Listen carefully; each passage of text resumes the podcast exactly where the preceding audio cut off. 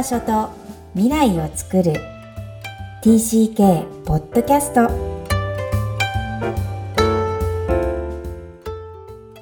皆さんこんにちは。TCK ホームインタビューの時間です。今日は最終ゲスト100人目の、えー、お迎えします。加納桃さんです。よろしくお願いします。お願いします。はい。加納桃さんといえば、皆さんおなじみですね。えー、新版サードカルチャーキッズ、えー、国際移動する子供たちの役者でいらっしゃい、えー、帰国子女の研究者でいらっしゃいます、えー、そんな方を最終的にお迎えしたいと思って熱烈オファーをさせていただきました。ありがとうございます。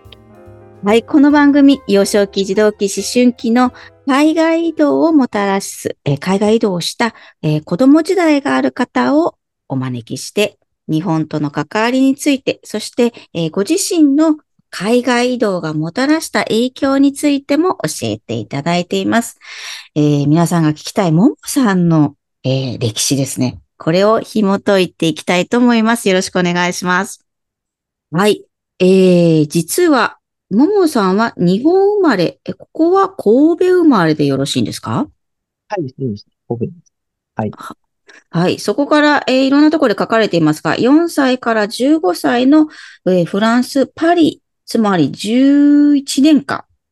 パリで幼少期を過ごした、児童期も過ごしたということですが、えー、日本にいる頃のももさんの性格とか、もともとの気質、どんな子だったか教えてください。実はあの、そのフランスに行く前に1年余りじゃないわ、1年弱かな。あの、イギリスにいたんですけれども、うん、えー、っと、そうですね。まあ、神戸で生まれて、父が商社マンだったので、東京に、まあ、すぐに転勤になって、東京で、まあ、ちょうど東京オリンピックとかのある時代なんですけれども、あの、渋谷界隈に住んでたらしいです。まあ、非常に活発で、私はあの、兄がいるんですけれども、3歳上の。あの、兄は非常にこう、お利口で、あの、おとなしい男の子だったんですけれども、うん、私はものすごくおてんばで、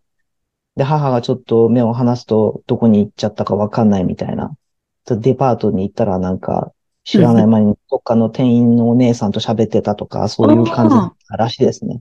あの、結構だから、まあ、あの、なんていうのかな。こう、チョコマカと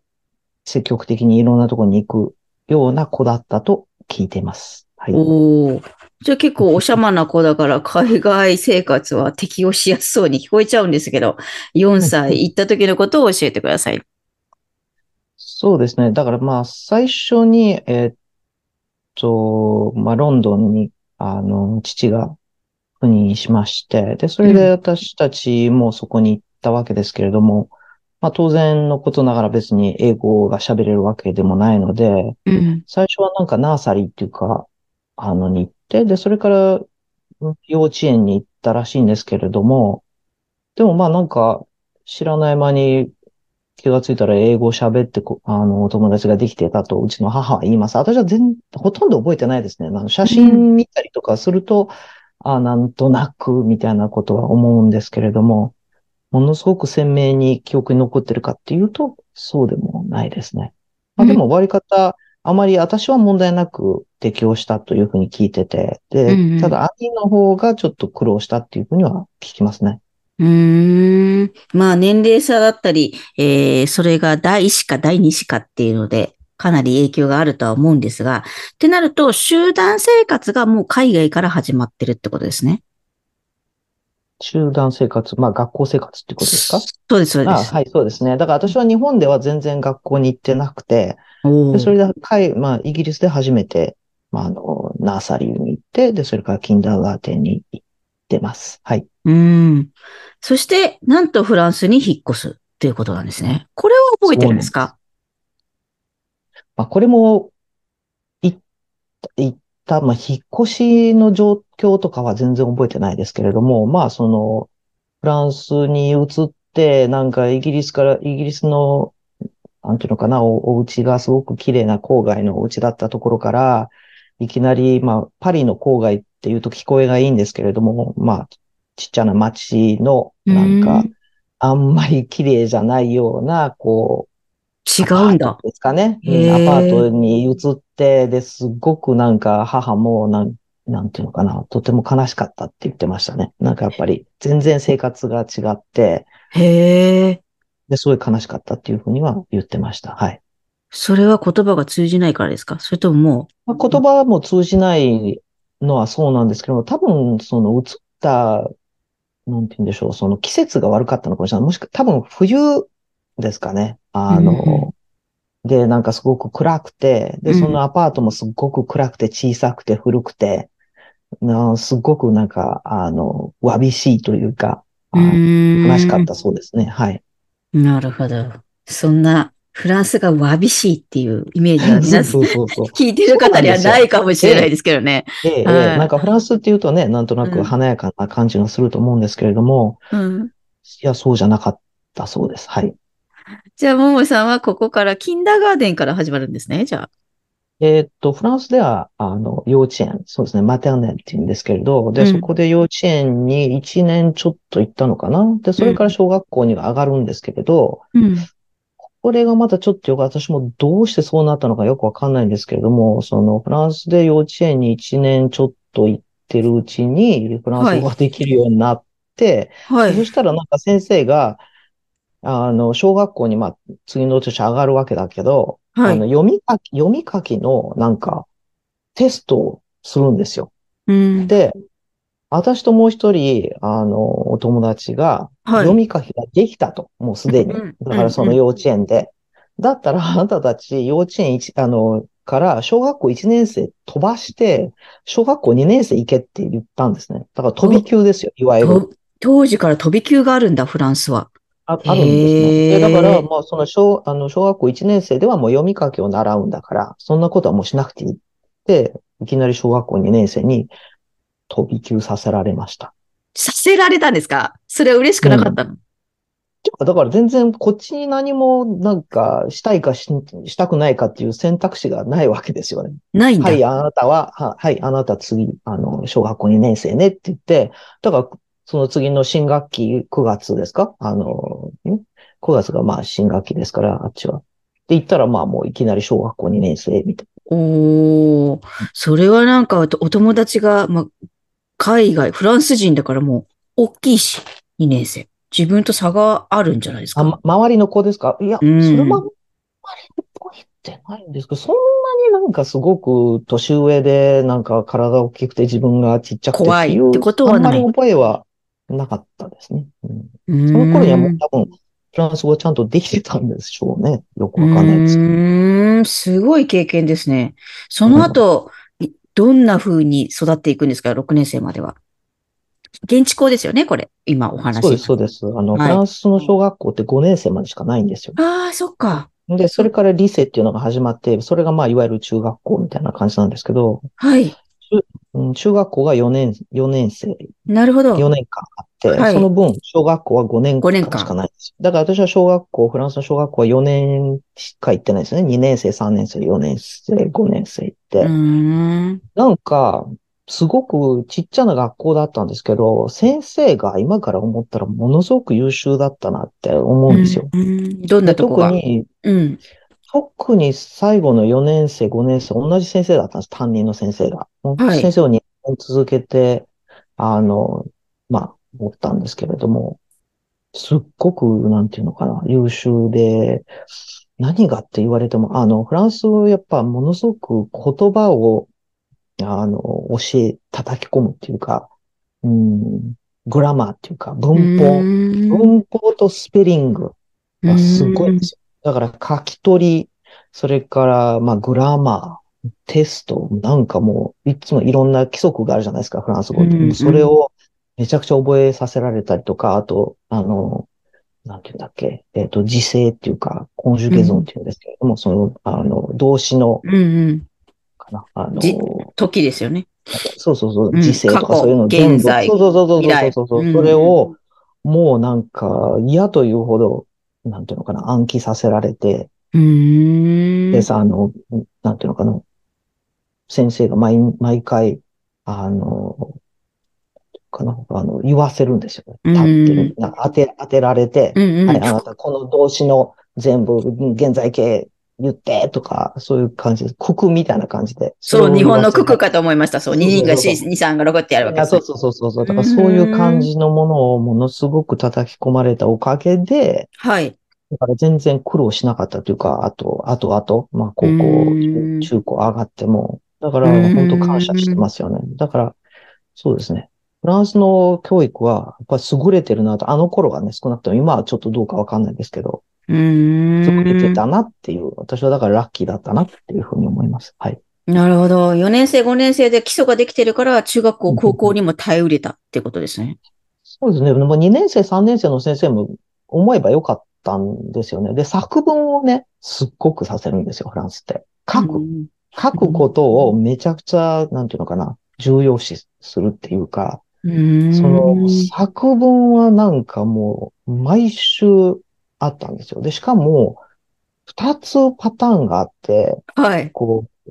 テーマを与えられるのと、でそれからその自由に書くやつ、フリーライティングがあるんだ。へえ、うん。だから、うん、だからそういうのがあって、この先生に与えられた題で、すぐその場で書けって言われるんですよ。その場で調べずに。なるほど。その場で書け。うんうんうん、おエッセイを書けってこと、まあ、小学生だからね、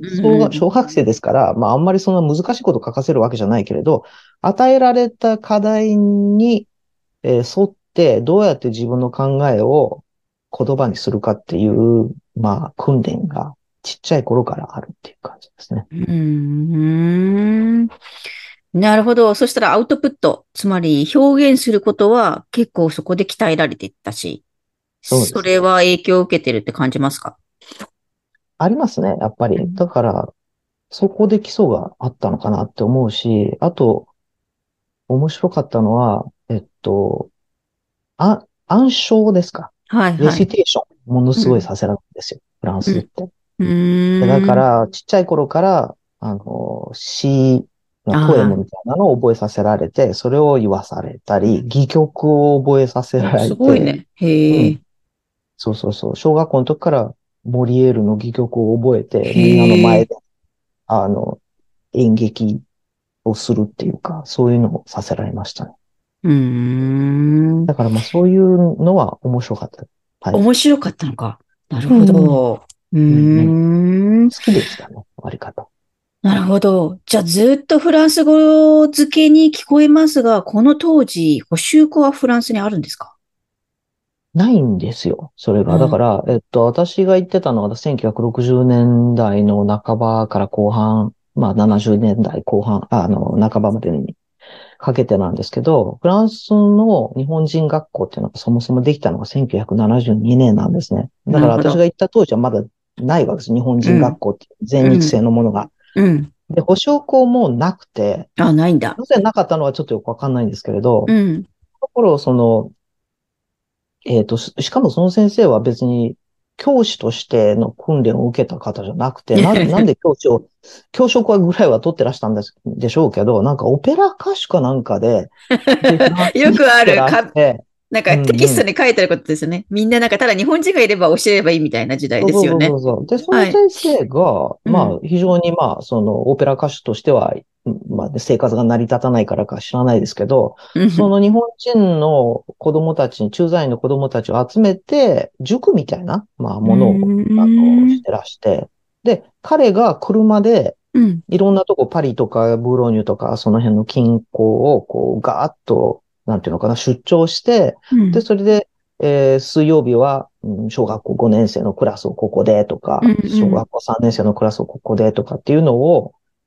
いろんなところで持ってらして、で、それ、そこに行くのが、まあ、日本語学校っていう、そういうもんだったんですよ、その頃は。だから、私も、あの、例に漏れずというか、多分、まずは兄貴が行って、うんで、それで数年後に私もそこに通う、通うというか入れてもらうことになって、で、だから同じ学年のあの男の子とか女の子が3、4人集まって、誰それの家で何、何曜日に集まって。家でなうん月1ですか？週1ですか？いやいや、週1なんですけど、一応週1なんだ。うん。週1を週1で、えっと、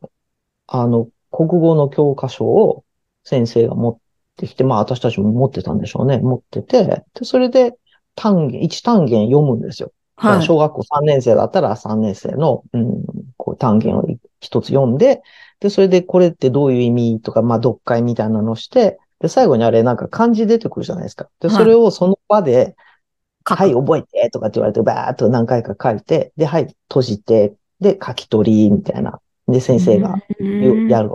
書き取りをするんですよね。で、それで終わりみたいな。その、その日は終わりって。それだけの話なんですよ。じゃあ、ももさんの日本語教育っていうのは、お家の日本語、もしくはお兄ちゃんとの日本語、そして週一のこの人、オペラ歌手。そうそうそうそうそう。で終わり？そうそうそうそう。そうなんですよ。とんでもない。あの、だから、しかもなんでかわかんないんですけど、うちの母は、あんたは小学校3年からでいいとかって言われて、ええ小学校3年生になるまで大胆お母さん。うんはい。な、なんででしょうね。よくわかんないです。なんかもしかしたらその、えどこそこ全然、まで行かなくちゃいけないわけじゃないですか。その、ああ、確かにめんどくさいかも。教えに行くところ。だから、それが近くになかったのかもしれないですよ。たまたま。でも、うちゃんぽんにならないんですか？とか、もう全然喋れない日本語ってな、なりそうですけど ?9 歳までそういう状態だと。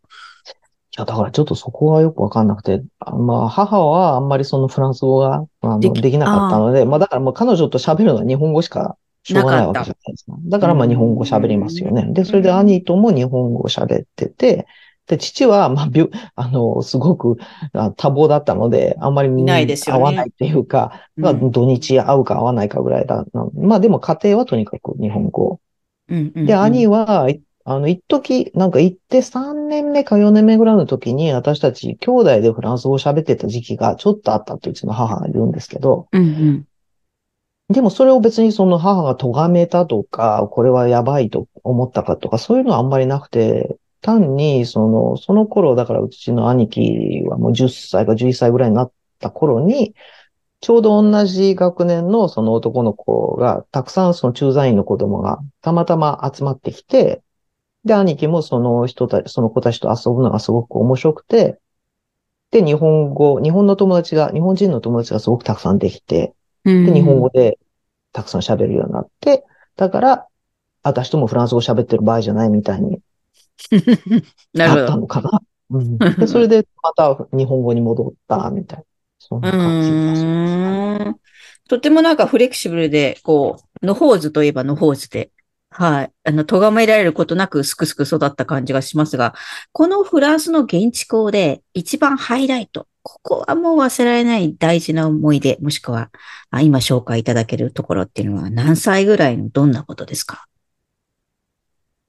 いい思い出はすごくたくさんあって、まあさっきのね、あの、いい先生に出会ったっていうのはすごくたくさんあるんですけど、まあ私はあの、これ自分のブログでも何回か書いたりとかしてるんですけど、はい。もう、もう忘れられないのが、本当にあれ、中学校、中学校3年目かな？うん。うんだからまあ、10、年の頃12、3歳ですよね。で、その時にさっき言ったみたいに、その暗唱のクラスがあって、はい。その、まあ、国語、いいわゆる国語の一環なんですよね。だから国語には、その、だから読解と、それから文法と、それから、あの、まあ、作文。で、それからその暗唱っていうのは 4, 4科目みたいなのがあるんですよ。うーんはい。で、その中のその一つのそのよ暗唱っていうのが週にまあ1回ぐらいあったんでしょうね。で、それで、まあ、毎週誰かが当てられて何かをこうリリサイトするっていう、まあそういう授業だったんですけど、なんかたまたま今週当たるかな当たらないかなってちょっとなんかよく覚えてない、ないんですけど、なんかしっかりちょっと記憶っていうか暗唱、ああの、暗唱できるぐらいに、あの、していかなかったんですよ、私勉強を。うんうんうん。で、たまたま当たったら、なんかちゃんと言えなくて、で、先生が、あんたもう、とか言って言って、で、それで、あの、はい、もう座りなさい、みたいな感じうんで。で、なんか、あの、あんまりいい点もらえなかったんですね。うん。で、そしたら、同じクラスに、日本人の女の子がもう一人実はいて、で、すごくはい私との仲が良かったんですけど、その子もすごく、あの、よくできる子だった。その子もその日なんかじゃないけど、やってこなかった覚えて。いってなかった。うんうんで、そ、れで、二人ともすごく、まあ、怒られたんですよ、先生に。うんあなたたち何なのみたいうんうな。んで、もうちゃんと覚えてこないとダメでしょって。まあ、そうなんですよ。だから、はいはい、つって。そしたら、その次の週、うん。だから2週続けて当たるって絶対ないんですよ。うん。それまで。なるほど。なんか、いきなり、なんか、えっと、すごい長い戯曲のなんかモノローグみたいなところを覚えていかなくちゃいけなかったのに、なんか覚えてなくて、ほん、それですごく先生が怒って、確かに。で、あなたは、あの、一学期すごく、あの、成績が良くて、思い上がってるでしょう。怖い。で、はい、あなたはそうやって自分のその、なんていうのかな。そ その先生がまたすごい喋りが上手なんですけれども、あなたは一学期の月経樹に、うん、えー、あぐらをかいているって、月経樹って、うん、あのね、あの、チャンピオンだとかにあうん、あの、与えられる月経樹の冠があるじゃないですか。はい。あれに、あれにあなたはあぐらをかいていて言って。なるほど。だから、でもね、月経樹っていうのはね、あの、の歯っていうのは枯れるのよって言われて。怖い。そうそう、めちゃくちゃ怖かったんですよ。で、そうですか？みたいな感じで。で、私は、はい、すいませんって言いながら、すごすごと自分の席に戻ってったら、いきなり、なぜかわかんないですけど、先生がいきなり私を、その背後から罵倒し出したんですね。で、なんか、なんか私が多分すごく、こう、チーみたいな顔したのかもしれないですよ。ちょっと覚えてないんですけど。でそこでみんなの、ね、二十何人のクラスの真ん、真ん前で、もう、ボロッカス言われて、で、もう、あなたみたいな子は、なんていうのかな、もう、なんか、ダメです、みたいな感じで、もう本当にすっごい意地悪言われて、で、泣きな、泣きそうになりながら、まあ、その授業を終えたのを覚えてて。でも、結局、その先生は、すごい執念深いなと思ったのは、うん、そのモノローグっていうのは、どんどん毎週ちょっとずつ足されていくから、すっごく長ってなっていくんですよね。うん、そしたら、その2学期の終わりの一番最後の授業に、うん、当てられた。それが、もう何十行っていうになった時に、絶対私当てられ当てられるだろうなと思ってたんですよ、その人は。はいはい、その性格上。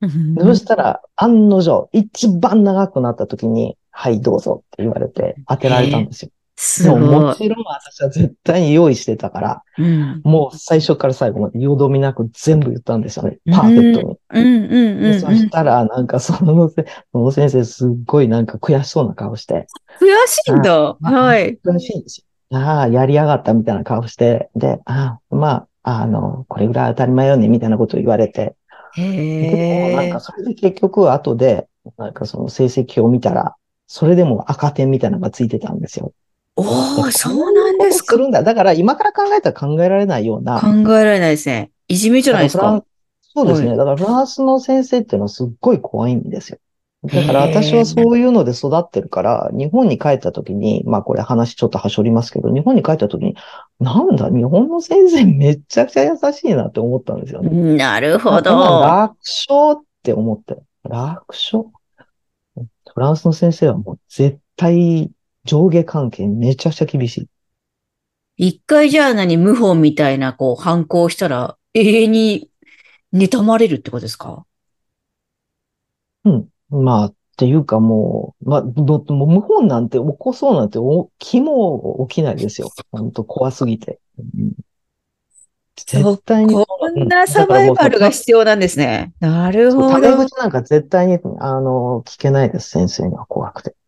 ていうのは、まあ私の時代の話で、今は知らないですけど、ね、すごい体験されてるんですね。だって、これが同級生だ。いや、すごい、どういうオチかと思ったら、こう、怒られるオチになると誰も思わないですね。普通はあそこで褒められると思いますよね。いやいやいやいや、もうだから彼女にしてみたら、どうやって私を落とし入れられるかみたいな感じで、で、最後に当てて、もう一回失敗させてやれみたいな感じでしたよ、多分。うんあでも教育っていうの世界共通で育てるもんだと思っちゃうから、頑張らせるためにやるのかと思ってましたけど、そうでもない場合もある。エゴ、エゴの、エゴの戦いというか、そういう感じですよね。彼女は自分が勝ちたいんですよ。うん。なるほど。そこでも負けなかった少女。何歳で ?15 歳で日本の。その時。ああ、まあ15歳で日本に帰る。帰るですね。はい、その時、えー、まあ、フランスが11年もいるわけで、もちろん、もちろん愛着があるでしょうし、辛いこともた絶対これ以上にもあるんだろうけども、別れる時ってどんな感じでしたか？えー、っとね、国する1年前に、実はうち父が一遍事例が出るか出な出そうだなっていう時があったんですよ。ではもう帰るのかなと思ってめちゃくちゃ覚悟したんですけれど、うん。そしたらその、それが1年伸びたんですね。で、それで、うんまあ私は、ああ、これって、あ、まあ免れたなと思って、ちょっと油断してたというか、まあちょっと一息ついたんですけど、まあでも絶対に、あの、帰国の日は来るんだろうなって思ってたんですけど、来るな来るなと思ってても、やっぱり本当に来たらすっごいショックっていうか、もうジタバタしちゃうわけですよね。もう絶対嫌だとか言って。うんで、兄はだから3つ上だったんで、もうほとんど高校を卒業する感じだったんですよ。だから私もまあ飛び級してるんで、ちょっとこう、あの、なるほど狭まってるんですけれどもね、その年齢、学年差が。でも、彼は残り、残りますと。残って高校卒業して。だからそれはちょっとどっかに下宿させてもらって、高校卒業するんだけれど、すっごい羨ましいじゃないですか。なんで私は帰んなくちゃいけないの、うんなんで彼は残れるのっていうう。んうん。まあ男の子だから、あなた女の子だから帰りなさいとか。はい。うん。うんそんなことがすごくアンフェアだというふうに思えて、うん。で、まあ、ジタバタしたんですけども、帰らないとしょうがないってことで、まあ、泣く泣くですよね、やっぱり帰りましたよね。うんでもまあ、もうその頃ってしょうがないとしか思えないじゃないですか。やっぱりまあ言っても15歳だし、そんなに一人でね、フランスに残れるとも思えないし。そうだとしても、ももさん自体は、こう、日本の学校に行ったことがないわけでしょ。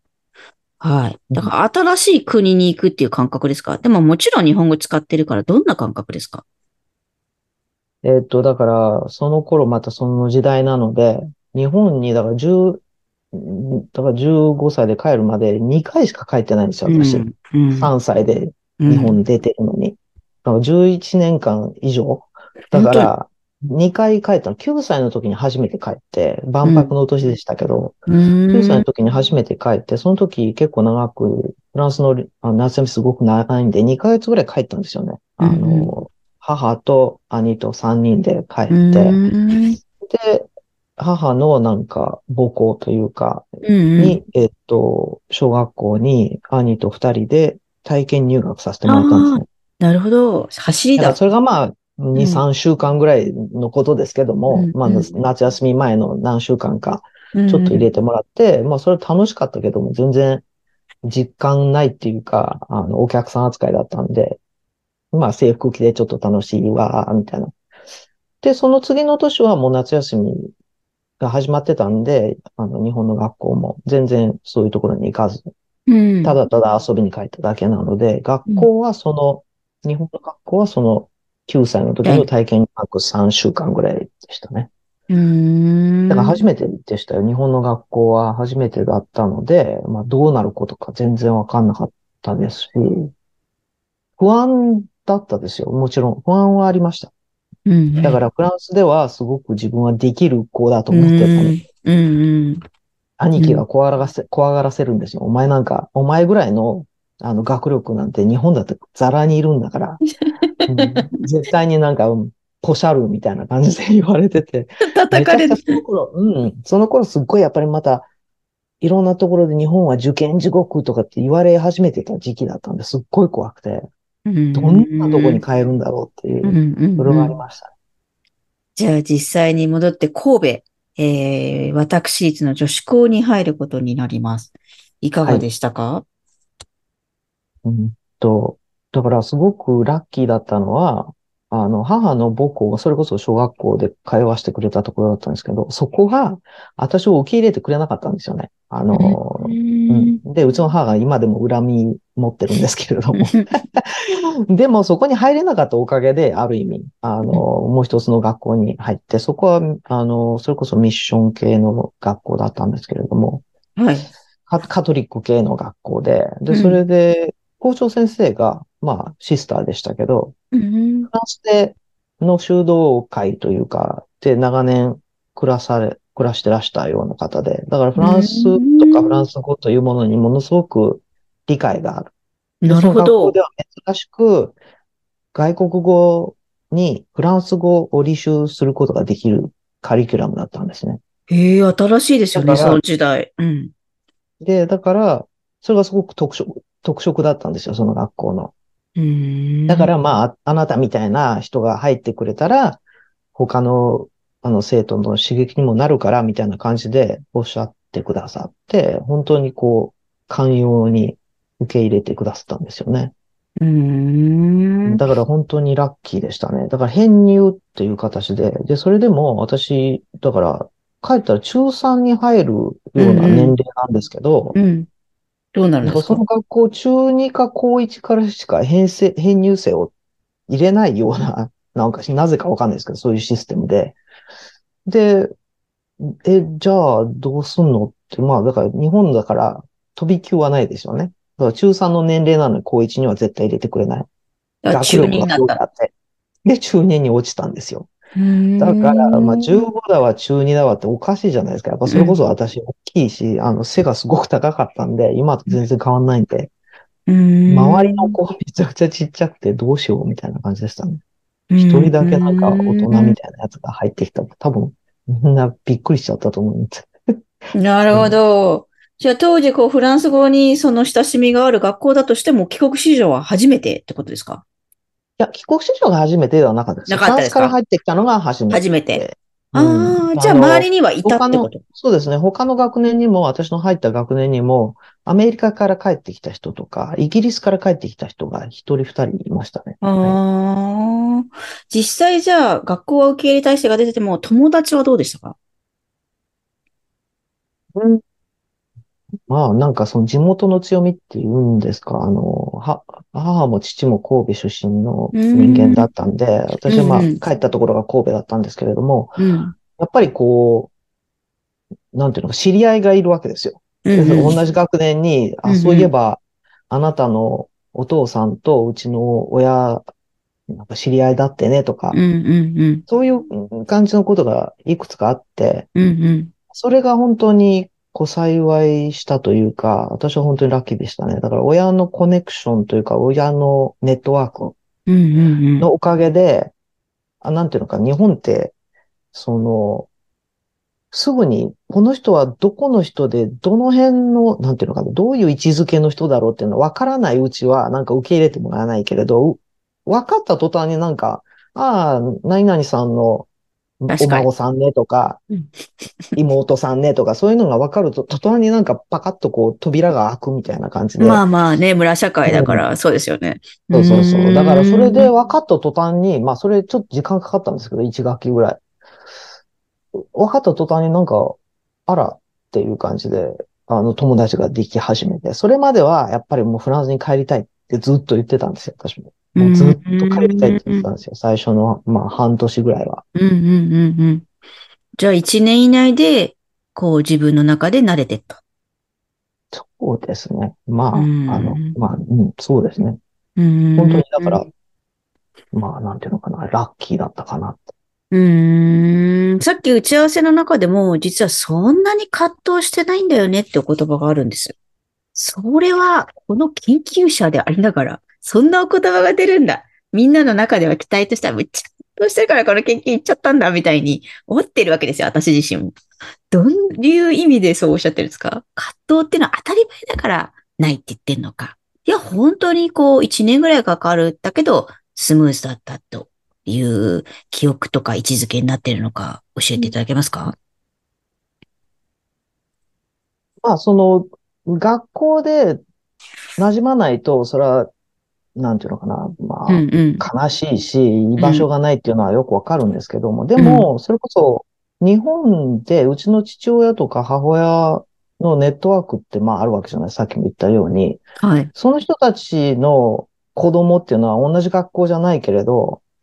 同じ年代の子がいたりして、まあ、その子たちと一緒にテニスしたりとか、なんか他の遊びをしたり、うん、その子の家に遊びに行ったりとかして、あとはその、フランスの友達ともまだ文通してたりとか、えっと、まあなんか、そこでどうしても私の人生というか生活が成り立たなくても、他に行けばやることがあるかなっていうのが分かってたんで、だからそこでとりあえず食いつないどいて、で、そのうち、まあ、だんだん私のことがみんな分かってくれたら、受け入れてもらえるかな。まあ、様子見ようかな、みたいな。だからまあ TCK のはん、あの、あれでもなんか、あの、本にも書いてあったように、こう、最初様子見の時期ってあるじゃないですか。うんうん最初からもう受け入れてもらおうって思うのは間違いなわけで、まあフランスでもそれは散々自分で、うんなんていうのかな、経験してるからわかるわけですよね。はい。うんだから他人、他人じゃないな、なんていうのかな、よそ者？よそ者っていうのは、受け入れてもらえなくて当たり前だって思ってたのかな。うーん。まあ、それで、まあ、だからさっき自尊心とおっしゃいましたけど、その自信っていうかな、勉強とか英語ができるとか、フランス語ができるとか、体が大きいとか、まあ、運動はそんなに大してできなかったですけど、はい。私にはいくつか多分、なんていうのかな、長所、長所っていうか強いところがあるから、それが分かってもらえたら多分、友大丈夫だ達ができる。うんうんでいずれ分かってもらえるだろうって思ってるってことね。うんうんうん。だからおー、それす待ごいっ。てないとだ、待待ってないと。だからそれ、ご利用しをちょっとし始めた時はあったんですよ、最初。でも、あこれダメだなと。あ、これちょっと強すぎ。ぎたな。だからちょっと引いて。で、ちょっとじゃあ今度はあっちから来るのを待っとこうっていう、そういう考えはちょっとあったかもしれません。まあ、それも後、後から思えばみたいに。うん、でもじゃあ、塩梅が分かる子なんだ。なんかそこがすごい育ってるんですね、最初から。引いたり押したり。なんか日本ってグーッと押すと、パーンって叩かれるし。いや、だからそうそうそう。だから、でもそれは転校生の、こう、サバイバル術と似てて、うん、だからフランスでも、やっぱり、小学校、あの、なんていうのかな？あの、えーパリじゃなかったんですよ。私、だからパリの郊外の学校だったんですね、小学校は。だけど、父がちょっとその出世して、パリの、あの、大きなアパートに住むようになったら、学校は、中学校からは、すごく大きなパリの学校になったんですよね。まあもちろん、どうせ中学校に上がるわけだから学校は変わるんですけれど、それにしてもめちゃくちゃ、うん、大きな理性になって、で、まあ、大都会のパリの16確かに区の理性に入ったら、やっぱもうめちゃくちゃ規模が違うから、もう全然知らないわけですよ、人は。で、なんだこのアジア人じゃないけど 日本人っていう感じからもう一から始めないといけないじゃないですか。なるほでそれだど。ったら、やっぱり、結局は、まあ私の実力を見てくれないと、分かってもらえないと、それは受け入れられないよな、というのは分かってたんで、やっぱりそういう様子見の時期があるっていうのは、まあ、心得てるんでしょうね。フランスで体験してるわけですね。その階級社会じゃないですけど、まあ、同じフランスの中でも場所を変わって引っ越してれば、結局サバイバルしなきゃいけないわけで、っていうことがまあ国が、人種差別すごかったですから、あのうんフランスなんて。だからもう結構嫌なこともたくさん経験してるから、まあうん日本だったらこれ自分の国だし、これは前から何回か言ってますけど、日本で私を追い出す人っていないよなって思ったんですよ。うん私にどっかに帰れっていう人いないよなって。だって日本って私の国だもん。うん。パスポート日本のものだし、私の親は日本の人だし、うん。これで私を、なんていうのかな、追い出そうとする人はいいな。ないいと。じゃあ、うん一時的に嫌われたとしても追い出すことはないって思ってるってことですね。そう。てかもう本当に、そこはちっちゃい頃から、いわゆる法律的に追い出されるっていうことをものすごい怖がってたというか危機感は持ってたんですよね。だか、ら、そういうことがあり得るじゃないですか。国外追放って。うんあの外国人だと。うん。だからそういうのを、やっ肌ぱり、あ、そこが肌感覚で持ってるわけですね。なるほど、なるほど。ううんだから、それはないから、あ大丈夫みたいに。安全になっちゃうわけですね、逆にね。うん なるほど。そうやって敵を、まあ、徐々に日本に慣れていく、えー、ももさんですが、その後は日本の大学、日本の大学院と社会学を学ばれます。えーはいこれは、さっき、えー、実は縁があって入られた。別に社会学めっちゃ勉強したかったわけではなかったというか、種明かしをされちゃったんですが、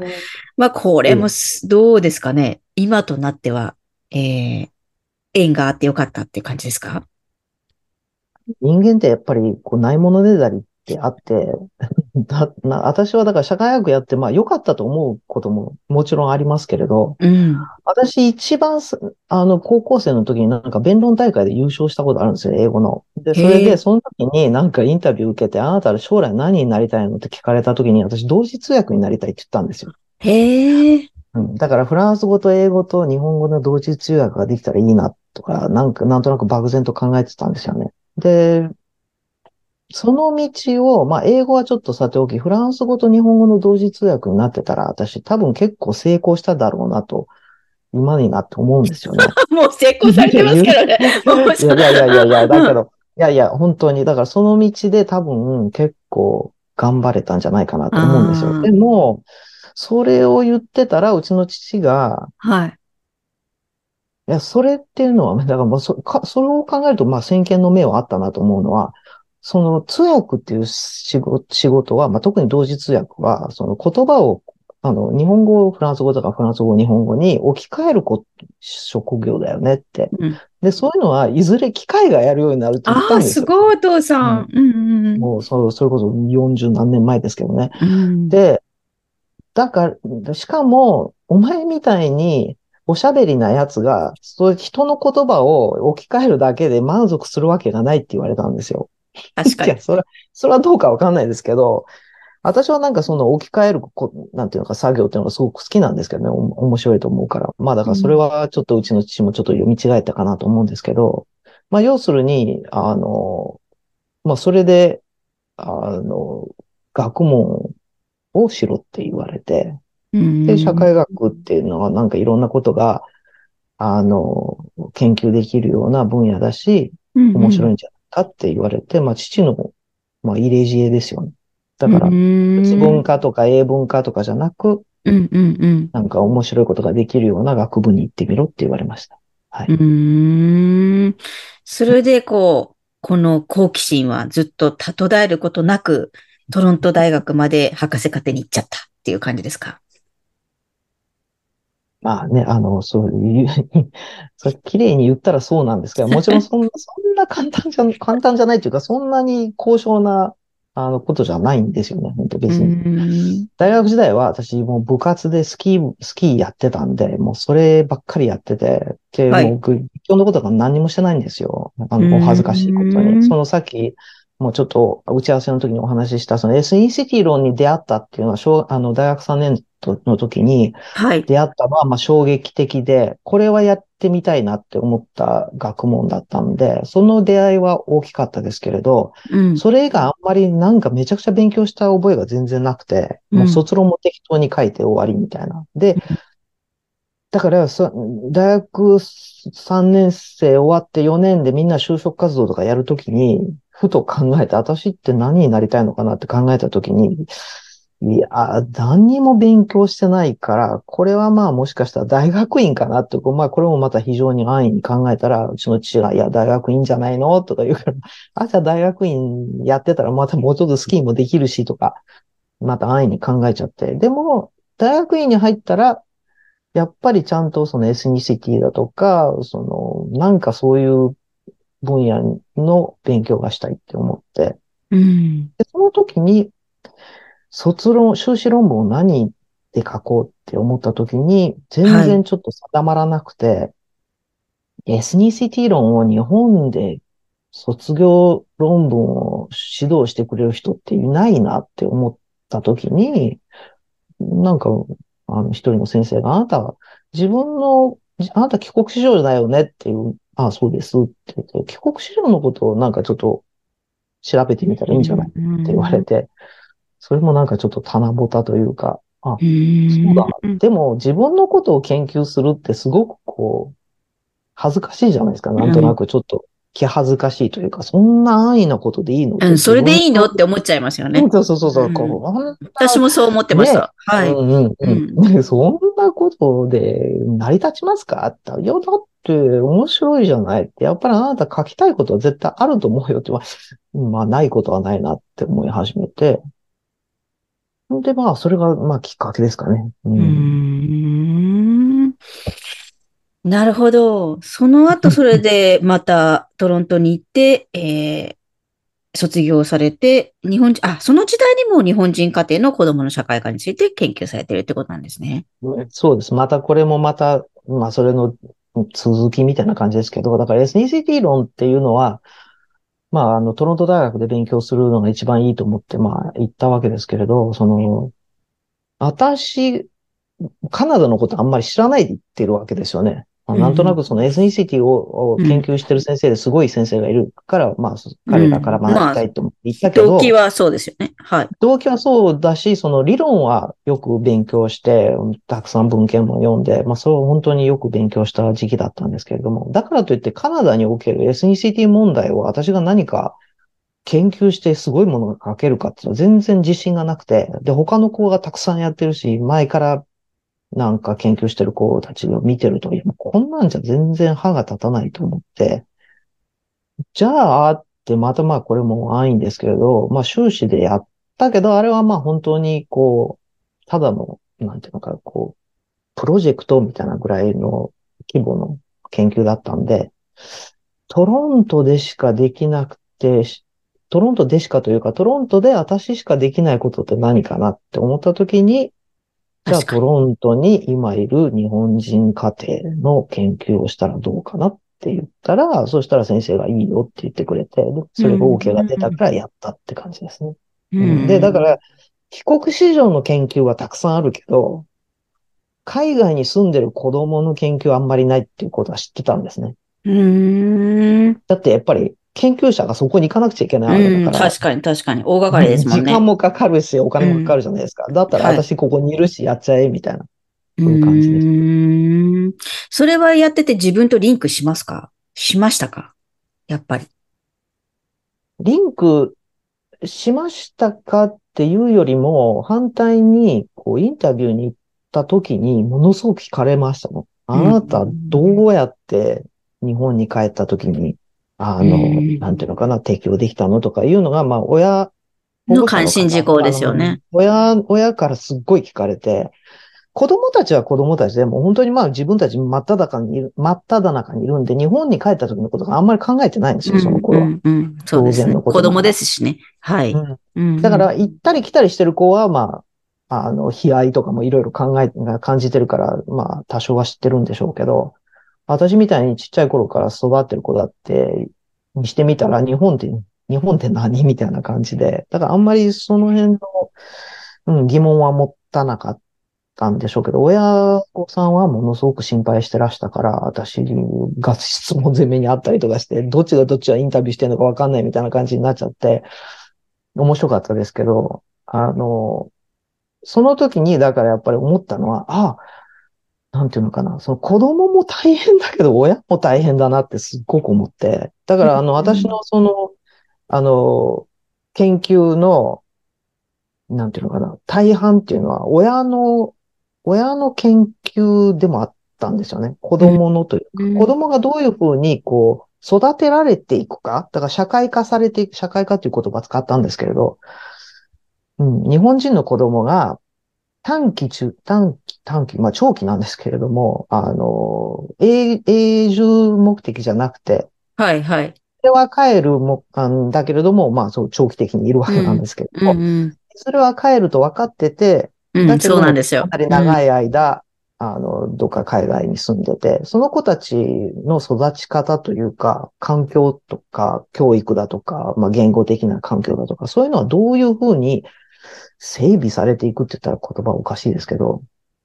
何、何、どんな要因でそのいろんなパターンが生まれるのかっていうのをちょっと見たかった。やっぱりそれをちゃんと喋ってくれるのは親なんですよ。子供はさっきも言ったみたいに、自分のことで必死だから、どうしてこうなってるのかっていうのはあんまわかんない。親はわかってるんですよ。特にちっちゃい子に関しては。だから親のことをすごく聞いて、で、それを聞いてるうちに、ああ、うちの親も大変だったんだろうなっていうのはすごく思いましたね。うん、そうですね。ま、うん、一つの家庭でありながら立場が違いますからね。そうそうそうそう。それで、それと自分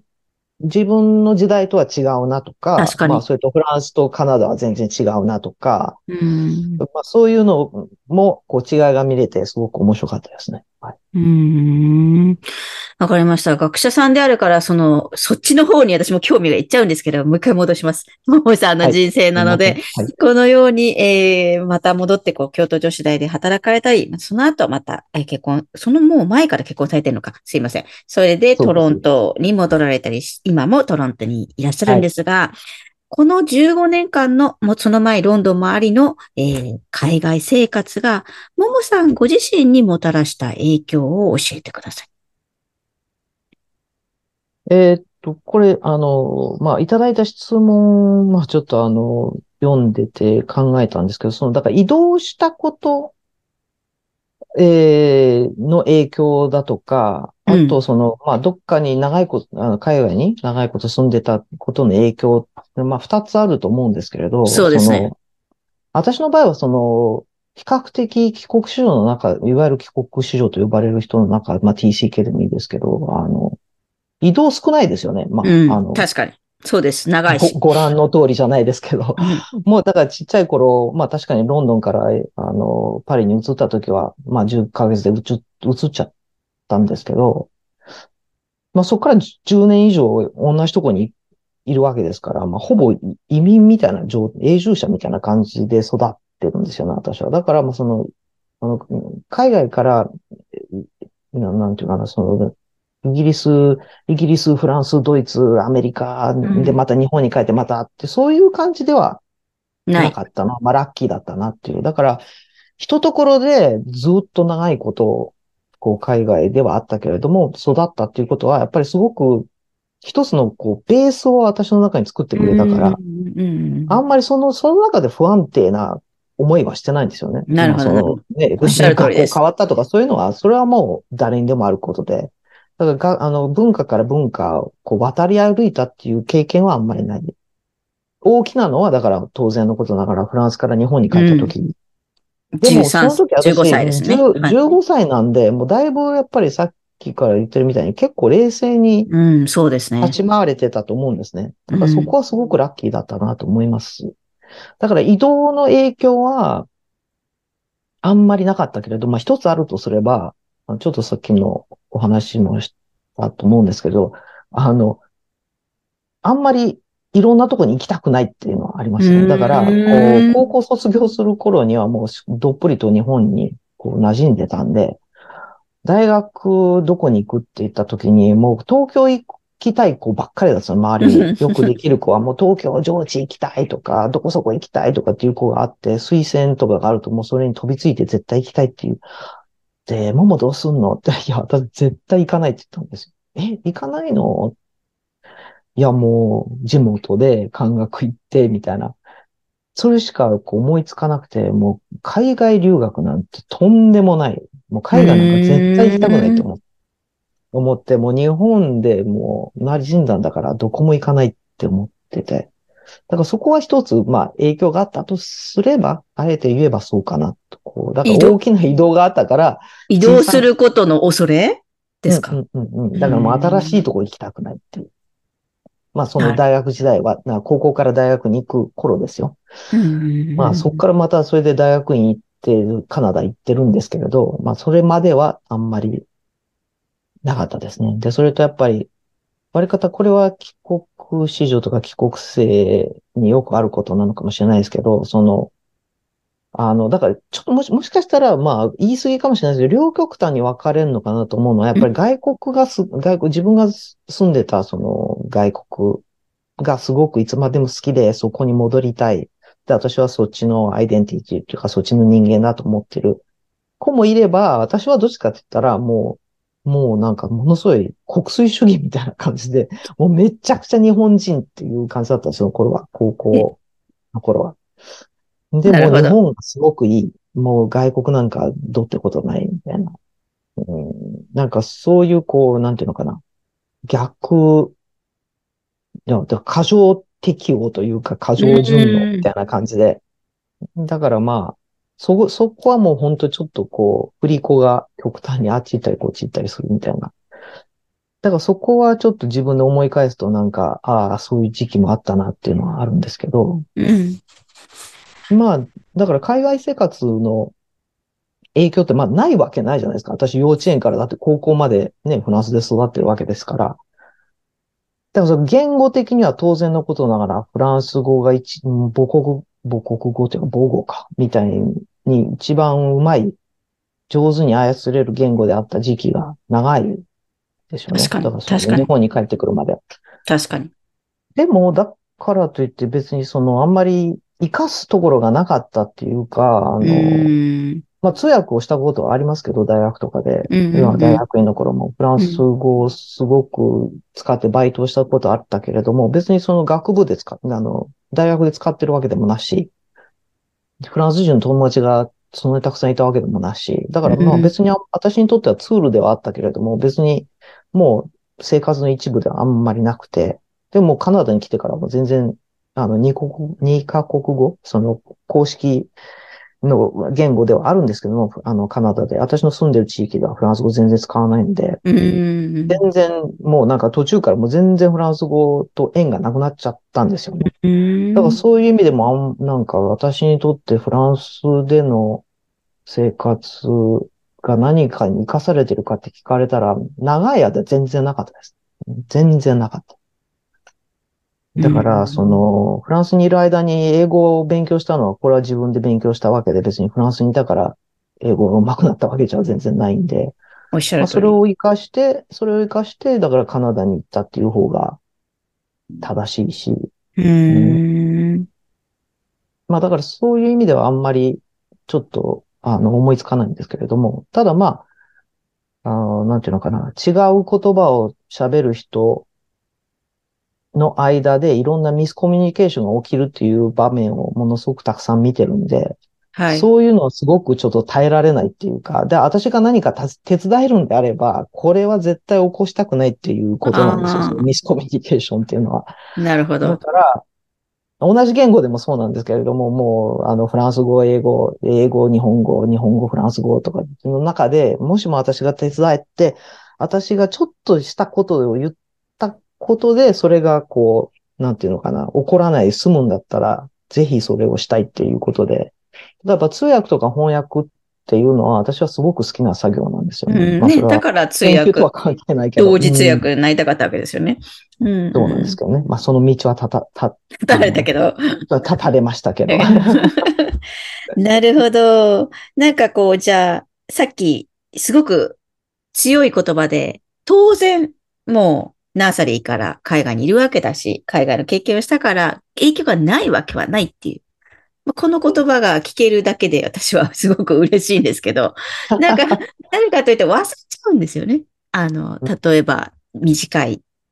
あの、ももさんの、あの、なんだ、コラムにあるように、あの、帰国子女というのは1年い以上っていう定義があって、で1年っていうのが大したことないっていう価値観の人がいれば、それは実は消されちゃったり、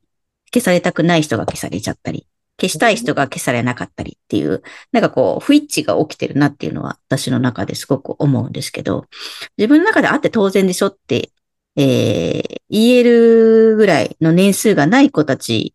が私でもあるんですが、なんていうのかな。3年なんですけど、3年をこう、OK って言えたことがずっとなくってっていうのに、ただずっと悩まされてる、なんだろう、これっていうのが、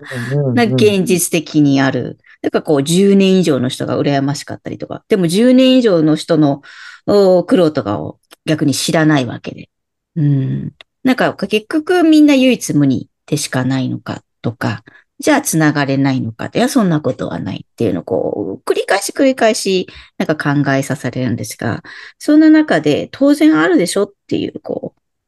う、もう100人目の大御所のゲストが言ってくれるのはただ嬉しかったっていう、そういうことなんですが。でもなんはかさっきおっしゃおったことで、だから、あの、だから日本人学校に行ってた子供たちっていうのが、あの、私はだから自分の研究の中でも全然こう抜け落ちてたんですよね。い。うん。だから当然のことながら、それこそ当然のことながら、日本の学校に、で海外、海外だろうが、あの、日本人学校に一日中行ってて、周りみんな日本人で、先生も日本人で、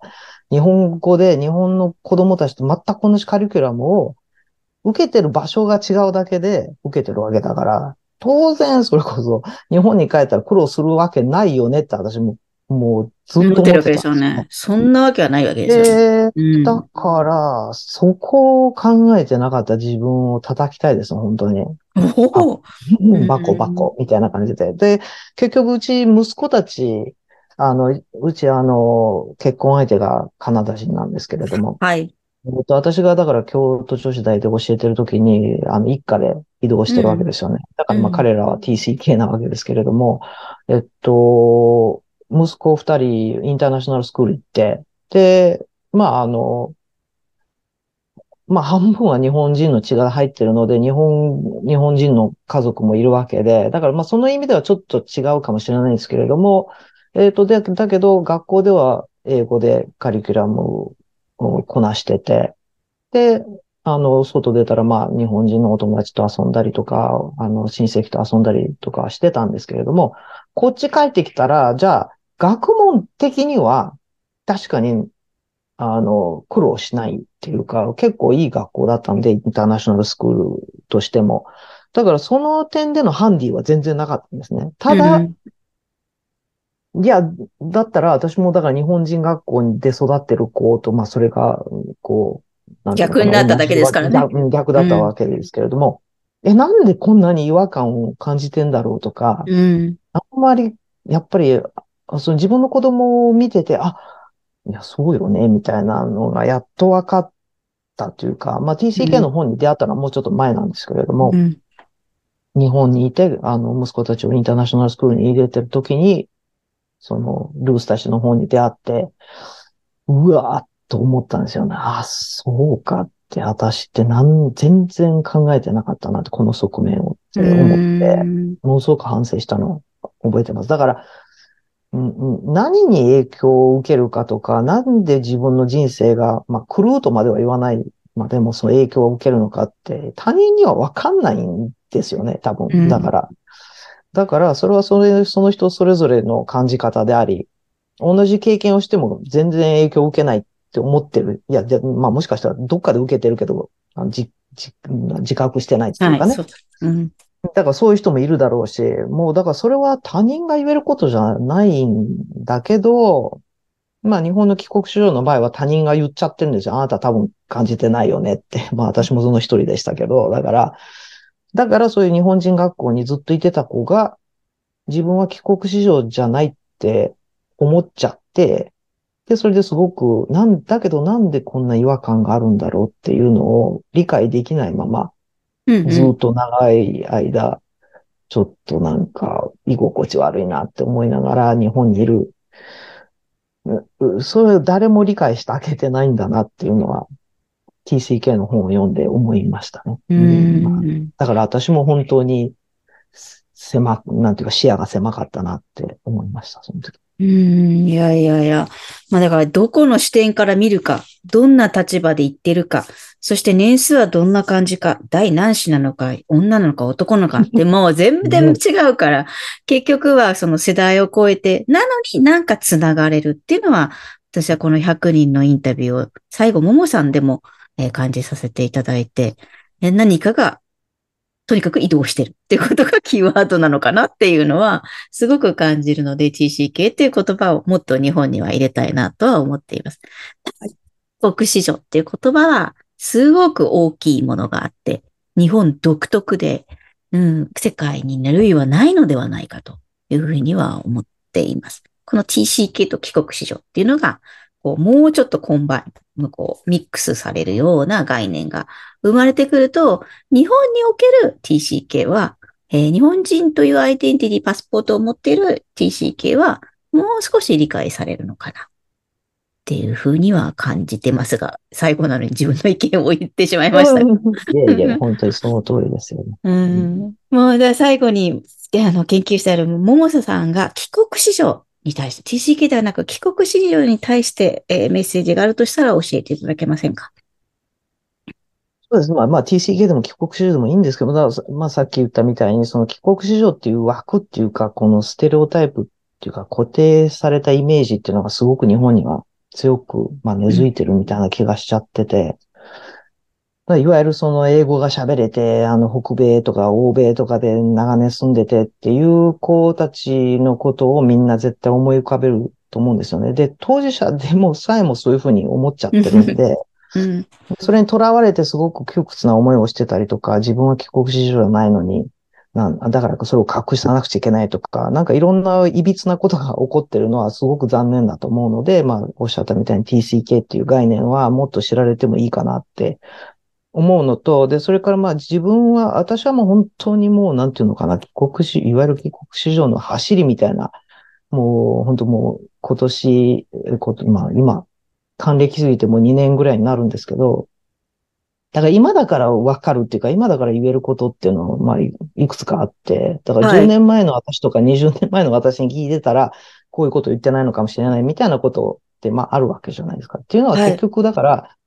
人の考えだとかアイデンティティっていうのは絶対固定してないし、変わるんですよね。うん、まあ、その人の人生の、なんていうのか、どういうステージにいるかっていうことで、同じ人に聞いても全然違うこと全然とは言わないけど、かなり違うことを言ったりすると思うんですね。で、やっぱり、一つ覚えておいてほしいなと思うのは、やっぱもしも苦しんでる人がいた、いるとしたら、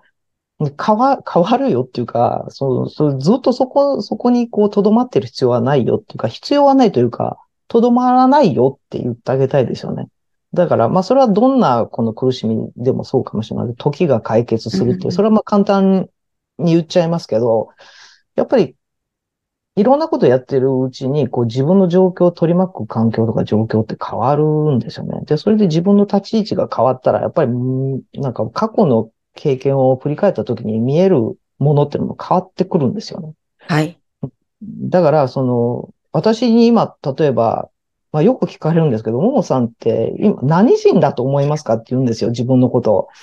いや、そんなこと聞かれるとすごい困っちゃって。いや、だったらまあまあ、あの、まあ、親日本人だし、私日本人として生まれてるし、ただまあ、カナダも来て30何年だし、でも途中日本に帰ってたり、でも、ちっちゃい頃はフランスで育てたりって、こう、いろんな、こう、ブロックが集まって、で、今の私があるわけで、だから、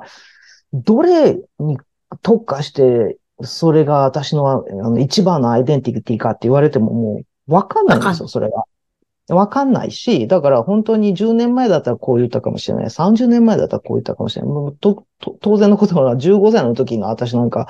どう答えてたのかなっていうのをちょっと知りたいぐらいなんですけど、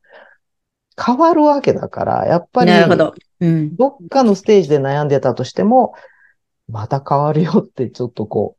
う、あの、気楽にちょっとあの、肩の力を抜いてって言ってあげたいです。なるほど。変わりは勝手に変わってっちゃうからとどまれないってことですね。そうですね。はい、うん。はい。では、長いことありがとうございます。ももさんにも最後に、はい。最後に質問です。はい。Where is your home? それ聞かれると、さ,、まあ、さっきの話にもちょっと繋がっちゃうんですけど、今の私に、にとってのその本っていうのは、やっぱり、うん、自分が、自分の大切な人がいるところかな。だからまあ私にとってみたら、その日本に住みたくないかって言ったらそうじゃないんですけれども、やっぱり具体的に考えて、現実的に考えると、夫がいて、で、子供たちが住んでて、だからそこが私の本なんかなって思います。これも国関係ないですよね。自分の大切な人たちが住んでるとこですよね。ありがとうございました。はい。なんか、ちょっと嬉しいです。国関係ない。大きな声で言ってみました。はい。はい。えっ、ー、と、帰国子女の研究者でいらして、TCK のママでいて、そしてご自身にも、えー、TCK 帰国生でいらっしゃいます、加納桃さん。今、カナダからつないでいただきました。本当にありがとうございました。ありがとうございました。ももさんの TCK ストーリーでした。お時間をいただきありがとうございました。ももさんの経歴や、えー、その他の資料、え、文献など、え、目につくところはいろいろあって、皆さんもももさんの経歴はご存知の方もいらっしゃると思います。それでも直に音声でその感情を乗せた声で、え、ももさんのストーリーを聞かせていただくと、あの、全く違うなと。そのフランスのとても厳しいこのサバイバル生活。学校社会の、えー、その、なんだろうな、戦い、えー、そこが根底にあるももさんの TCK ストーリーは、あの、私の予想を超えていました。このように、やはり100人、えー、インタビューさせていただくうちに、こう、外見では知り得ない、えー、本当に中に、え、眠っている、でも大事に抱えているエピソードや体験、感情、思いなどを、えー、このインタビューを通じて聞かせていただきました。えそれが本当にこうもったいなくてというか、え聞かせていただけるインタビュアーのもう役読、えそれぞれが涙、こうジーンとするんですかね。本当にこう深い、うん、自分の気づき、礎になってるなっていうふうに思います。それは TCK に限ったことではないんですが、えー、なぜこの TCK ストーリーに興味を持っているかと言いますと、うん何かこう TCK だけとは言いませんが、こう喋る機会がない。これをもっと喋、えー、れる機会を、えー、その後の人生であってもいいんじゃないか。それはその TCK それぞれに還元する、えー、自己一致と言いますか、守備一貫性につながっていって自分の人生が動かしていくっていう、その感覚、えー、セラピーにある感覚を TCK 自身、私自身がもっと欲しかったっていうことなのかなと思っています。今の TCK を育てるお母さん、お父さん、そして TCK 自身もこのポッドキャストにある一つ一つのエピソードをまた掘り返してどこからでも聞いていただければすごく嬉しいです。そしてごしご出演いただいた皆さん、本当に、えー、自分の自己開示、えー、辛い時期、そしてまたそれをあの肥やしにしてきた時期を、えー、披露していただき、本当にありがとうございました。どこかで、どこかの TCK の、えー、励みになっていればと思っています。え、この番組はお悩みや質問をまだ受け付けています。そして育ちネット多文化のホームページは、え存続しますので、そこからアクセスください。TCK ホームインタビュー、え最終ゲスト、加納桃さん100人で終了させていただきます。本当にありがとうございました。TCK の気持ちにありがとう。